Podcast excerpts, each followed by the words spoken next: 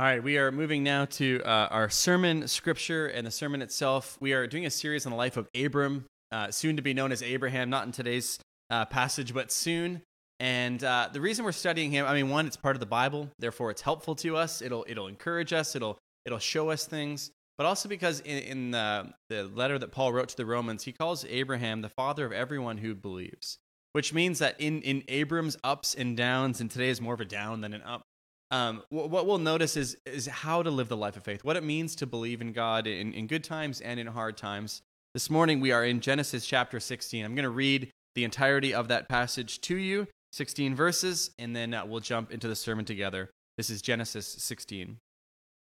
Now Sarai, Abram's wife, had borne him no children. She had a female Egyptian servant whose name was Hagar. And Sarai said to Abram, Behold, now the Lord has prevented me from bearing children. Go into my servant. It may be that I shall obtain children by her. And Abram listened to the voice of Sarai. So after Abram had lived ten years in the land of Canaan, Sarai, Abram's wife, took Hagar the Egyptian, her servant, and gave her to Abram, her husband, as a wife.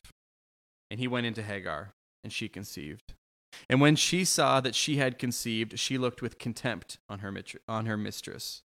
And Sarai said to Abram, May the wrong done to me be on you. I gave my servant to your embrace, and when she saw that she had conceived, she looked on me with contempt. May the Lord judge between you and me. But Abram said to Sarai, Behold, your servant is in your power. Do to her as you please. Then Sarai dealt harshly with her, and she fled from her. The angel of the Lord found her by a spring of water in the wilderness, the spring on the way to Shur. And he said, Hagar, servant of Sarai, where have you come from and where are you going? She said, I am fleeing from my mistress Sarai. The angel of the Lord said to her, Return to your mistress and submit to her. The angel of the Lord also said to her, I will surely multiply your offspring so they cannot be numbered for multitude. And the angel of the Lord said to her, Behold, you are pregnant and shall bear a son. You shall call his name Ishmael, because the Lord has listened to your affliction. He shall be a wild donkey of a man his hand against everyone, and everyone's hand against him, and he shall dwell over against all his kinsmen. So she called the name of the Lord who spoke to her, You are a God of seeing. For she said, Truly, here I have seen him who looks after me. Therefore the well was called Beer Lahai Roi. It lies between Kadesh and Bered. And Hagar bore Abram a son. And Abram called the name of his son, whom Hagar bore, Ishmael and Abram was 86 years old when Hagar bore Ishmael to Abram. This is the word of the Lord. We're going to be studying this together over the next uh, little while here. In the year 204, or 1800 years or so, uh, a treatise was published about a single Christian virtue. It's actually the first piece of writing, at least known to me, for, or that this is the fact. The facts I read, the first piece of writing we have where a theologian expounds only on a single Christian virtue. So here's today's trivia question What do you think he wrote about? The Roman Empire was roiling and expanding. Christians were persecuted but growing. The world was very tumultuous. I mean, in other places, China apparently had just invaded North Korea. If you were a church leader in 204, what would you write about? Would you write about love, joy, peace, faithfulness, steadfastness under persecution? Would you write about heaven, the end of things. Well, Tertullian, who was an African church leader in a city called Carthage, he wrote a treatise on patience. Of all the things he could have written about, of all the topics he could have chosen to encourage the Christians around him, he chose patience. In his city, and really in all the Roman Empire, patience was not seen as a virtue. It was not something people attempted to cultivate. Patience was something forced upon slaves, upon children and, and people of the lower class. Patience was an attitude for those who had to wait, the powerless, the poverty stricken, and so on. Patience was the province of those who could not make their own choices, who could not define their own lives. In short, they believed patience uh, was inevitable, it wasn't a virtue. But Tertullian turns cultural thinking on its head. He told the people patience has nothing to do with your station in life or, or your social status, your wealth, your gender, anything like that. Rather, patience is rooted in the very character of God. Because God is a patient God. God uh, loves just and unjust. He sends the rain and the sun on, on good people and on evil people. He creates a, a, beautiful world to share with every single one of his creatures. And when God entered the world and lived 33 years ago, uh, 33 years or so, he died and was resurrected. And now his people are called to live with God like patience because they have hope uh, in the, that God is in control of all things, including life and death. You see, Tertullian wrote to people, uh, the people of God, in an impatient age, when waiting was weakness, when a long term trust in God signaled frailty. Now, you know as well as I that we too live in an impatient age. Has waiting ever been as annoying, you know, as it is now? We hate lines. We we hate old technology, you know, the spinning rainbow wheel of death if you're a Mac user or whatever. We we hate more than two day shipping. You know, uh, who ever told you like hey, I'm trying to get more patient. Who among us is like, I'm, I'm really trying to become a better waiter? But here's the problem Tertullian was right in that patience is godlike. It's one of the virtues producing Christians by the work of God in their hearts. If you are to live a life of faith, you have to learn and grow in patience. You must become a better waiter. Now, if, if you are like me, you may at this point grumpily note that the last 16 months has been nothing but waiting, nothing but a form of patience. But l- let's leave that aside for a moment. As you're going to see in today's story, a lack of patience, a failure to wait, an inability to trust God led to dire consequences for Abram and Sarai and for some of the people around them. No sooner, if you heard it last week, no sooner had Abram been guaranteed the land and an heir than he and Sarai uh, chart a path away from faith and they end up wounding themselves and others with their failure to be patient. Impatience has dire consequences. Yet we're also going to talk about God, the God who works, the God who's faithful and patient and kind, despite the foolishness of the people that he's engaged with. So we have two parts to today's sermon. First, the faithlessness of impatience, and second, the faithful and patient God. Now, if you uh, if you dumped all of Genesis into a Word document and took out all the chapter and verse references, there would feel like a very abrupt transition between Genesis 15 and Genesis 16. Because Genesis 15, it's one of the high points of the entire Old Testament, probably in the in the top five or whatever. It's this massively important covenant between God and Abram. It, it sort of again promises Abram his own son and land for his people. It foreshadows Jesus in extremely significant ways. And, and then all of a sudden in verse 16, or chapter 16, verse 1, the text says, Now, as if to like signal a little transition, now Sarai, Abram's wife, had borne him no children. This has been a continual problem that Abram and Sarai have lived with ever since God had begun promising things uh, to them, that the promises don't come to pass at the speed they want. We've heard this story before. This is especially borne out by Sarai's theological comment in verse 2 that it's God Himself who has been preventing her from bearing children. Let's pause on that verse for a second. Is Sarai right? Is God at fault? I mean, it's an important question for this for this text, for what's going on in this story, but it's an important question for all of us as well. Is it God's fault when a person cannot have children? I think we'd say yes and no. Classic pastor answer. I apologize for that. But no, because childlessness, the inability to conceive, the inability to bear children, that's not the way that God designed the world to work. Reproductive systems, they're supposed to function correctly. That's how God created us. So, in some ways, no, that's not the way that God had designed things. But in another way, yes, God is responsible because of what we call providence. And providence means that God controls all things, the whole world, the, the whole cosmos, through either primary or secondary causes. A primary cause is a, a direct action by God, whereas a secondary cause would be God using natural means to accomplish his will. And so God uses both primary and secondary causes in, in his administration of the world, secondary causes by far, by far being the most common way he works. So listen, we don't know why Sarai couldn't conceive. It was likely, though, a secondary cause. It was likely a medical issue of some kind. And secondary causes are not outside of God's control, and therefore the responsibility is sort of there. God does not and cannot do evil, of course. Yet the brokenness of creation that results in childless, it's, it's under his gaze, it's under his authority. And also, a few chapters from now, when Sarai does conceive, it says there that God opened her womb. So perhaps a primary action, or perhaps you know something gets sorted out. But all this to say, we can say Sarai's partially right. when she says the Lord has prevented her from having children, but her tone seems bitter. And we'll hear more from Sarai in the chapters to come, not, not so much today. I'll also point out, though, while we're kind of on this topic, throughout Genesis, throughout the scriptures, we are invited to bring our requests to God, including our desire for children. Childlessness, that's something we can and should pray about, no matter the cause of the childlessness. But, anyways, Sarah has an Egyptian female servant named Hagar, and Sarah has this idea that if Abram can, can marry and sleep with Hagar and conceive a child with her, that would count. Because the promise was made to Abram, right? Wasn't it? This plan sounds strange to our ears, but let me, let me kind of explain. This isn't strictly a case of, of polygamy of multiple wives, which I will cover in just a, a second. Rather, there are sort of these well attested social customs. This is outside of the Bible, not, not Bible evidence, other evidence from the ancient Near East, where when the matriarch of a tribe couldn't bear children, uh, they would often take a servant or a slave, some other woman in the tribe, and, and, and she would kind of conceive on the matriarch's behalf. And the child is sort of treated as the matriarch's uh, child. It's a kind of surrogacy.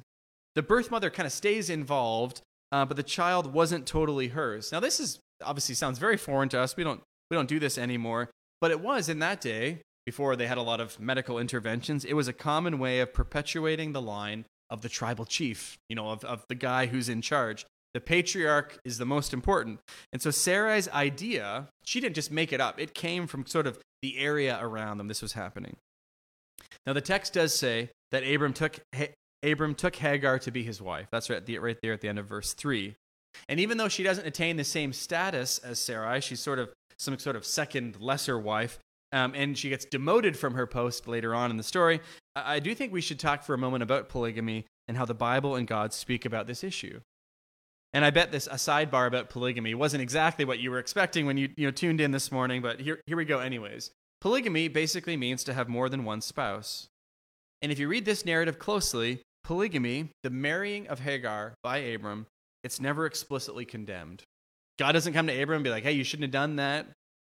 Uh, and actually, if you go and read the whole Old Testament closely, there are no explicit laws against it, against it either. Now, I know you're thinking, well, what about adultery? Well, adultery is having sex with someone who you're not married to. Polygamy, you're technically married to the person, so that, that doesn't count. The only citation we have about polygamy is when God gives instructions to kings, he tells them uh, not to take multiple wives. So we have no law that says, you know, one wife only or one husband only. Now, this does change in the New Testament, where both Jesus and the apostles explicitly command the, the one wife, one husband, two people max uh, model. And even though it's not commanded against in the Old Testament, I think you can make an argument that one wife, one husband is what God expects from his people, even in the Old Testament. The way you make that argument is sort of twofold. First, if you go to Genesis 2, when God brings Adam and Eve together, he sets the expectation that it's supposed to be one man and one woman. The model God presents to humanity for marriage, the way he instructs Adam and Eve to sort of function is to have one of each. That's the first part of the argument. The second part of the argument is whenever and wherever we find polygamy in Genesis, and it happens a number of times, three or four or five times, I think, it always leads to trouble. Always, every single time. It never goes well. It's never like, well, that was sort of a good, a good relationship. No, it causes fights and divisions and divided families and bitterness and anger and all sorts of things. And I think you could argue here that it leads to a young woman, or we presume Hagar is pretty young. We, we, it leads to a young woman being sexually misused or coerced. And the reason I say that is because when Abram agrees to Sarai's plan, again, if you look at the end of verse 3, it says Sarai gives Hagar to Abram. There's no consent. Hagar doesn't speak and say, Yeah, I guess know, I'm fine with this plan. She's treated like a slave who has no right to choose a spouse of her own. So anyway, so what do we make of polygamy in the Bible? Then how can we kind of summarize all these little little pieces? I think here, here's how I'd say it. God temporarily temporarily allows polygamy to occur, but it's never condoned, never encouraged. And, as, and when we get to Jesus in the New Testament, it's clear that all along God intended for marriage and sexual relationships to be one man and one woman. So at best, Abram and Sarai were being unwise and foolish. That's at best. at worst, they were flagrantly evading, uh, evading what they knew God wanted them to do because they thought they knew better or because everyone else did it and there was no repercussions or whatever. The whole thing is morally complicated. Sort of like Abram and Sarah in Egypt. Remember, I think it was the, the, the second sermon in, in our series or whatever, and they pretended not to be married, and that created a whole mess. This is sort of the same thing. But it actually gets worse. it's because Abram goes, you know, they, they get married, takes her as his wife. She, he goes into Hagar, she conceives. And once she has conceived, she begins to look with contempt on Sarai. That word contempt in the Hebrew, it's kind of tricky to translate. It might mean that, that Hagar feels some sort of maternal pride. It might mean that she's sort of haughty and proud. It might mean that she's just being, being very mean uh, to Sarai. We're not exactly sure, but it isn't good. It might be understandable. Can understand why Hagar would feel that way, but she's in the wrong. Sarai appeals to Abram. She's saying, "Look at look at how Hagar is treating me. Look at her behavior." And then if you look in verse careful, uh, look in verse five, she actually blames Abram for what has happened. Abram doesn't know what to do. Two wives is not better than one wife. You know, it's causing all kinds of problems. He, he's afraid, maybe he's passive, but he tells Sarai, Oh, your servant's in your power. Which means Abram has just flipped the power dynamic. Hagar has gotten demoted from second wife back to servant or whatever. She doesn't have privileged status in the household anymore. And now Sarai deals harshly with her. That is, she afflicts Hagar. That word afflict, that's the same word uh, that Exodus uses for slavery in Egypt. It's, it's this very harsh word, this very, this very difficult word. And Hagar is so mistreated that she flees. The power flips, the afflicted one becomes the afflictor, and it just devolves. And we kind of have a mess. we, have, we have this huge mess. We, we have a foolish decision, we have polygamy, we have a pregnant woman, we have infighting, contempt, harshness, and finally a physical breakup of the family. What do we learn? Well, we, we learn two things. And the first is that sin begets sin. And beget, that's, that's an old word for saying sin causes more, sin leads to more sin. Do you see how this is sort of a case of dominoes falling? It begins with maybe a foolish decision, you know, it's morally complicated, a, a, bad decision, even if it had decent motives, and it leads to like four or five different sins. And the crazy thing is that each person, each link in the chain, I bet they felt entirely justified in their reaction because of how the previous person had treated them. I think it's likely that Abram feels justified to marry and sleep with Hagar because God hadn't come through with the promise of a child of his own. I bet Hagar felt justified to be contemptuous towards her mistress because she's been coerced into this relationship and now she's pregnant. Sarai likely feels justified in her anger towards Abram. You know, you, you got us into this mess. And her harshness towards Hagar because Hagar was looking down on her and mistreating her. And Hagar likely feels justified in abandoning the family because of how she was treated. Everyone points the finger of blame somewhere else. And this is how sin has been since the start of time. When Adam and Eve fell into sin in the garden and God shows up and like, hey, what happened? Adam's like, her fault. the woman that you put here with me, Eve, she made me do it. And he's like, no, no, no, no, not my fault. It's a serpent, actually, God, that you put here. She, they both try to blame God. Everyone points the finger of blame somewhere else. One of the things you learn in counseling, I mean, you can learn it any place, I suppose, but when it, yeah, I, I learned it first in counseling, is to stop passing blame.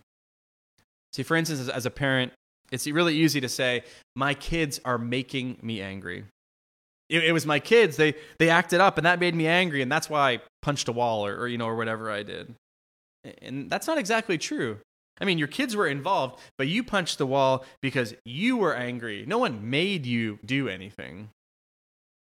See, faith, repentance, growth, this all begins when we stop pointing the finger at someone who, who made us do something and realize that, that we have work to do.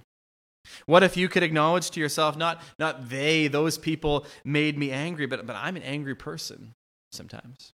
Or not that, that she or he made me, made me lust, but I, I'm a lustful person sometimes. Not she afflicted me and therefore I'm going to make her life miserable. No, no, no.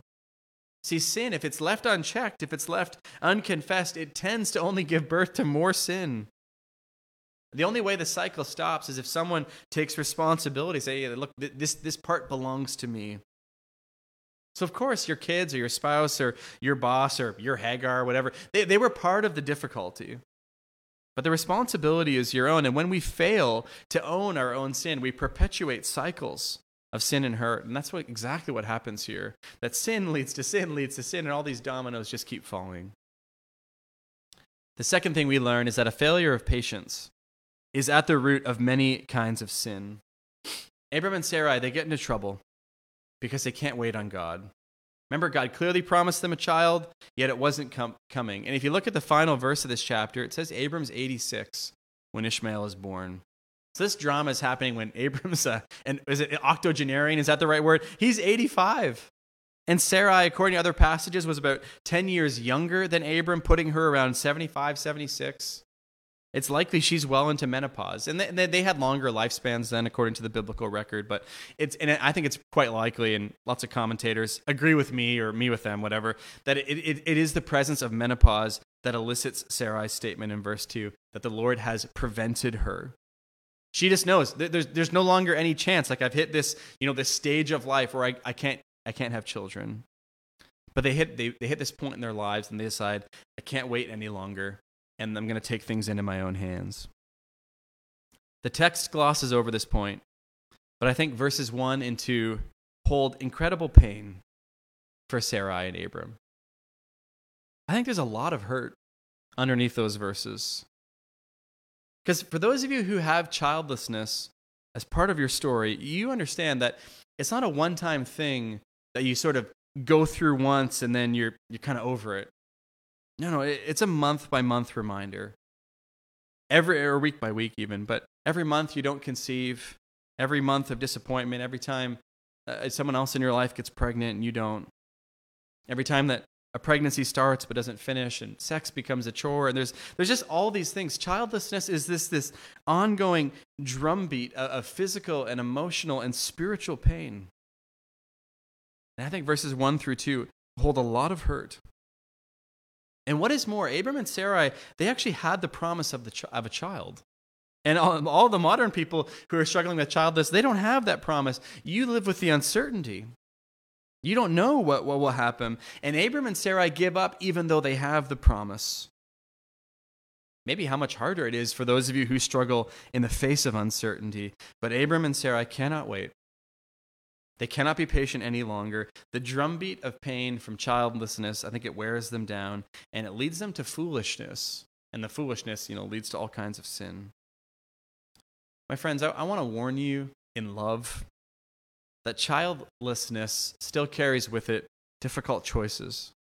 The options that open to you um, are, are very difficult to navigate from a spiritual and a moral perspective. Let me just give you a few quick examples um, IVF, in, in, vitro fertilization. It's one of the most common routes that many couples take uh, when they can't have uh, a child. Uh, they, they, that involves harvesting 10 to 20 eggs from a woman and fertilizing them. Now, sometimes in the fertilization process, some of them don't take or, or don't work or whatever, but nearly always in IVF, you're left with multiple potentially viable embryos. Now, sometimes they get all used up in the, the course of trying to implant them and all that kind of stuff. But a Christian couple should think about what to do if they get pregnant with the first embryo and there's eight or 10 of them left over. Historically, biblically, Christians believe that life starts at conception. And so IVF has moral difficulties and decisions for Christians. The same is true for surrogacy. The same is true for using another person's egg or sperm or whatever. I'm not saying the answers are easy. In fact, I'm not even sure what I, what I would tell you if you asked me.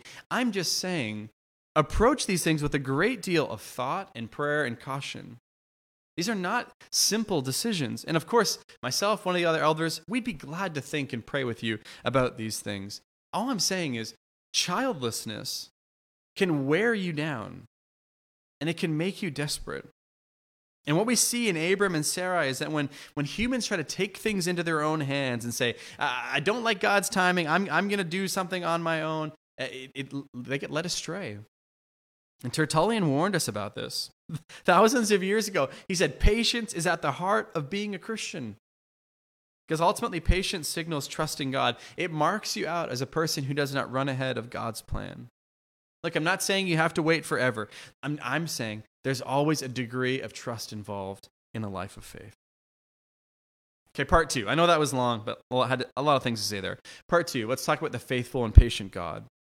Sarai has dealt harshly with Hagar. Hagar flees south in the wilderness towards Shur. That's kind of on the way to the Egyptian border, we think. Anyways, um, that's verse 7. And the text says, The angel of the Lord found her by a spring in the wilderness.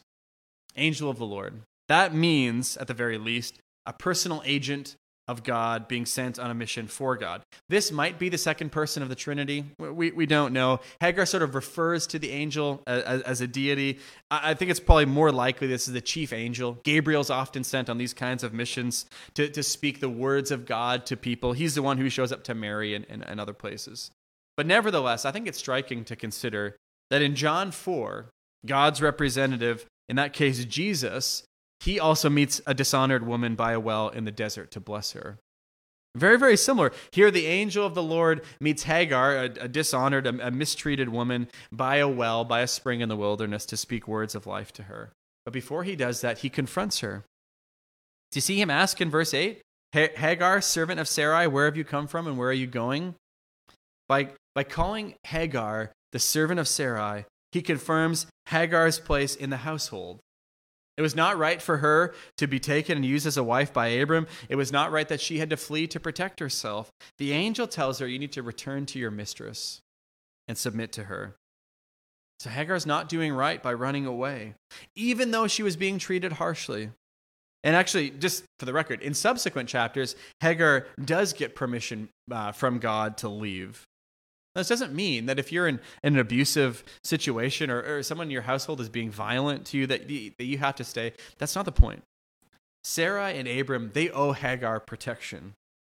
But neither is it right for her just to simply abandon the place that God had called her to, at least for that point of her life. But notice, it's not just a confrontation. The angel then blesses and comforts Hagar. A couple ways this comes out. First, do you notice he calls Hagar by name? That's the only time in the whole Old Testament that a woman is named by an angel. It's actually an extraordinary honor that she gets. Second, the angel promises her, when you go back, when you go back, God will protect you. We know this because he says, hey, in, in verse 10, God's going to multiply your offspring. There's going to be so many of them, they can't even count them. That's actually strikingly similar when you remember Abram's promise to what was promised him. Hagar basically gets the same thing. Even though her descendants are not part of God's chosen people, they are still going to be protected. They're still going to grow into this huge multitude, their own nation. God will protect her so that her child will grow and thrive. And third, remember how God told her to return to her difficult situation. If you look down at verse 11, when the angel tells her that she will bear a son and his name will be Ishmael, if you have a Bible, like a, a, Bible with like those little footnotes, those little tiny letters or, or numbers that you can click on, um, often they'll tell you that Ishmael's name means God hears. God hears. The reason the angel told her to name her son Ishmael is because God heard her. In the midst of her affliction, in the midst of all, all, all the difficulty, her affliction and her cries, they did not go unnoticed, but they were heard, even if they were ignored by Sarai and Abram. Hagar, despite being in this extremely difficult spot, gets named by an angel, is promised protection and descendants, and is reassured that God hears her. In other words, God promises her, I will be faithful to you, even though the present is pretty dark. And Hagar responds to the angel's message. She actually gives God a name. Did you see that in verse 13? Uh, she says, You are the God who sees. And then God said, He was the God who hears. And she's like, No, no, you're also the God who sees. And then in verse 13, the well is named the same thing. Basically, the well of the seeing one, the well of the one who sees. She sort of names the place after it all. And then she returns home, and it all happens, the text tells us, as the angel foretold. A son was born. He was named Ishmael. Now, here's what I want you to see just one thing. The story of the scriptures is a story of a God who hears and sees. And I think you can you can feel that. I think you can take that as a warning and as a comfort. A God who hears and sees, that's, that's a warning because it tells something, it tells us something about our sin. That God sees and hears all. There's nothing that escapes his gaze or his hearing. He is aware. There's nothing that we confess to him that he does not already know. Uh, we are never surprising him. He saw Hagar not just in the wilderness, but he saw her as she despised and was contemptuous towards Sarai. He saw Hagar as she was afflicted. And he sees us too. He sees us at our good moments, but he also sees us in our weakness, in our sin. He sees us as we fail and get tripped up. And though that might feel terrifying and invasive, perhaps, I think it's actually a comfort. Because here's why He sees and hears us and loves us in spite of everything we do. See, it's not just that God knows the good side of your life and loves you because of that, like your next door neighbor who only really kind of sees you at your best, you know, once you're dressed up or whatever. No, no. He sees you. God sees you in your darkest moments and loves you all the same. He sees you and you're profoundly envious of your neighbor's house or car or whatever, and he loves you. And he sees and he hears you in your deepest pain. And because this text has dealt with this issue of childlessness, please hear me. God sees and he knows. He sees it and he knows. He has heard it. He has heard your cries and he has promises for people. Did you know that? He has promises for people who are low and who are rejected and who are in trouble. Let me give you a couple quotes. Isaiah 61, verses 2 to 3. As Jesus begins his ministry, he quotes this to say, These are the things that are going to happen because of my ministry.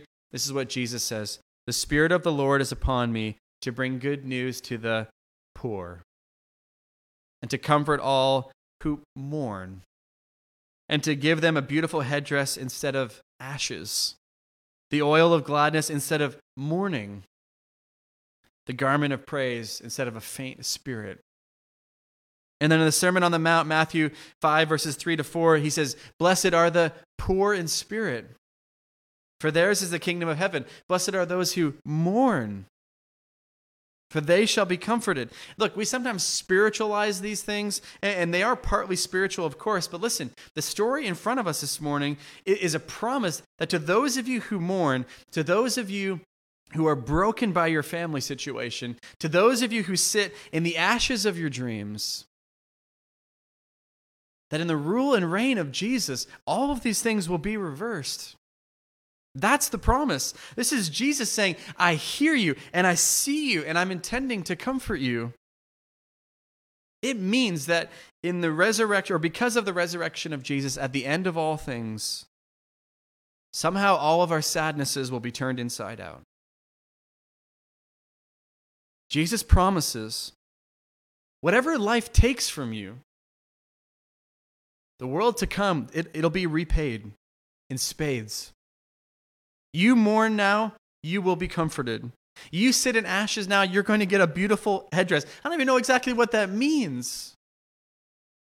But the Lord has listened to your affliction. You do not endure it alone. The God who's seen, He's seen your tears. The God who hears, He's heard all your prayers. Now listen. Sometimes, like Hagar, or sometimes like Abram and Sarai, part of me, you will get what you always longed for. Isaac will be born, the promise will be fulfilled. And sometimes, like Hagar, you'll be sent back into the difficulty that you really, really wanted to escape. But it doesn't change the fact that God sees and hears. And Jesus is the proof of that. Jesus knows what it is like to mourn. Jesus knows what it is like to be poor in spirit. He knows what it's like to be spouseless and childless. He knows what it what, what life is like when it's cut off at a young age. He knows. So whatever you have going on in your life, whatever pain, whatever sin, or whatever joy, Jesus sees and hears, you can offer it to him. Leave behind your sin, leave behind your foolishness. Come to him. Let's pray together. God, we thank you. You are the God who sees and the God who hears. And you see us in our sin and all our foolishness and weakness when we wish we could run away from our life, from all the damage that we've caused, all the way we've misused our tongues and set things on fire. But you also see us in our affliction and in our hurt, and you long to comfort us. So we just come to you. No matter no matter what we're struggling with no matter what's going on we need you. We need more of you in our lives. We need to be remade like you. We need we need the balm of your promises to soothe us. Please help us today. In christ's name amen